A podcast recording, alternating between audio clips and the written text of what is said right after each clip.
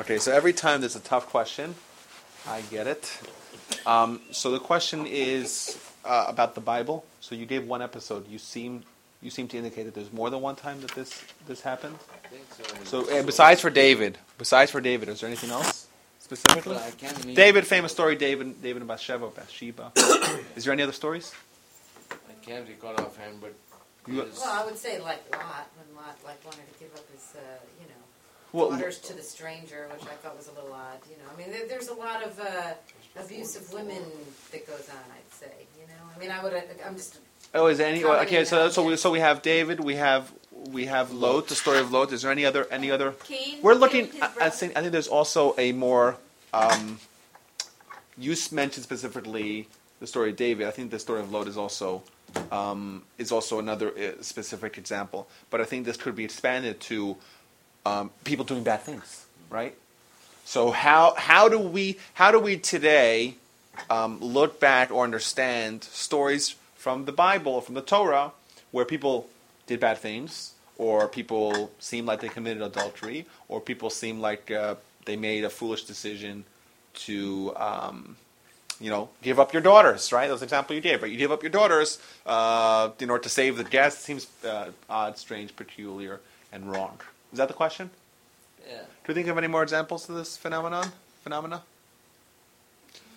Cain killing his brother. Oh, okay, oh, Cain, yeah. Yeah. Um, that's good. With three examples. Any anything else? What Esther did, is that right? Esther. It's another good good question. Esther seemed like she went. She was. She may have been a married woman. That's a dispute. But if she was a married woman, how would she go?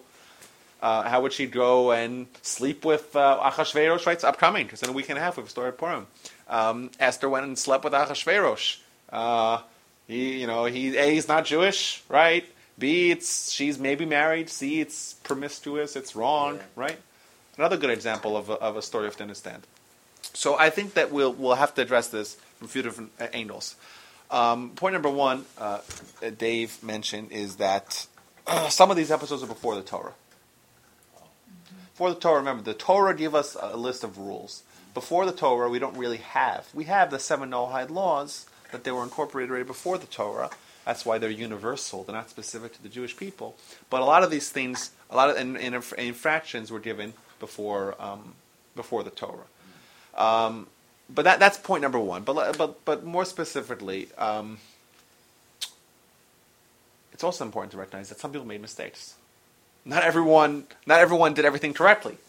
And Cain uh, committed uh, uh, frat, fratricide or fratricide. We killed his own brother, and he was wrong, and he was banished. Right? That's what it says. He was banished. He was sent away. It means God did not find favor. He made a mistake. Right? So yeah, how do we understand that? He made a mistake. Don't make the same mistake. Don't kill your brother. Don't do things which are wrong. Right? So not everyone is judged favorably. Problem is, is that Esther is tremendously praised for what she did, and David clearly in classical Jewish literature is viewed in a positive way, overwhelmingly positive. Now we know that David did did repent, and uh, there's lots and lots and lots of uh, uh, parts of Psalms, which you know Psalms was authored by King David, where it's it's in repentance, and the Talmud tells us many times that David was repentant. But the question that you bring up, this is just for, for anecdotal, anecdotally, uh, very interesting. You brought up, it's been brought up over the years, and even at the time of David, there were people. The Talmud tells a story in, in two places in the Talmud. Uh, Talmud says that people came over to David and would ask him questions. David was the king, right? He was the king and the greatest Torah scholar. And people tell, come over to him and say, uh, uh, I have a question. Tell me, what, what happens to someone who commits adultery? And they would try to poke fun at him, right? Uh, David, t- I halacha query. Uh, tell me, someone commits adultery, which one of the four capital puni- punishments does he get? So you know what David answered? Amazing, amazing answer. The best answer you'll ever see. David said to him, You're asking me, you're asking me, which one of the capital punishments does someone who commits adultery get? And the answer is he gets chenek. Chenek is when it's just one of the four, one of the four, um, one of the four capital punishments that we have, right? He gets chenek, but he has a portion of the world to come. But someone who embarrasses his friend in public does not have any portion of the world to come. oh That's what he. That's what he. That's what he told. He told the people last. Yeah. So you're asking about David.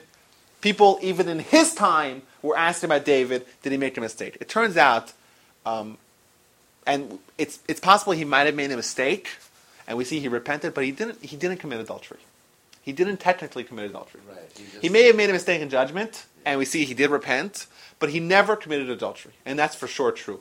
And another example, which I thought someone would mention, was the story of, of Reuven, Reuben, right, the oldest son of the oldest son of Jacob. of Jacob. It says that he slept with Bilhah, which is actually um, it's it, uh, the Talmud says that he clearly never slept with her.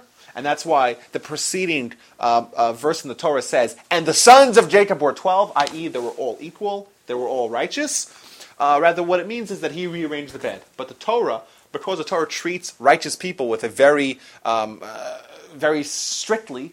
So, if you're righteous, if you make any slight mistake, we we automatically magnify that. So that would be another example. But King David, if uh, I don't want to go through the technical details, but technically he didn't commit adultery. He made a mistake in judgment. We see he repented, and like we said, people make mistakes, and even uh, even today, make people make mistakes, and even 50 years ago, people make mistakes, and even 100 years ago, and 1,000, 2,000, 5,000 years ago, people make mistakes. Where we have free will, we have the ability to choose, and sometimes we make mistakes, and that's and that's something we you know which is a fact of life. And you make a mistake, you try to repent. But technically, King David never actually committed adultery. I got a question for you. Um, we're studying a little bit about the Yigal, and the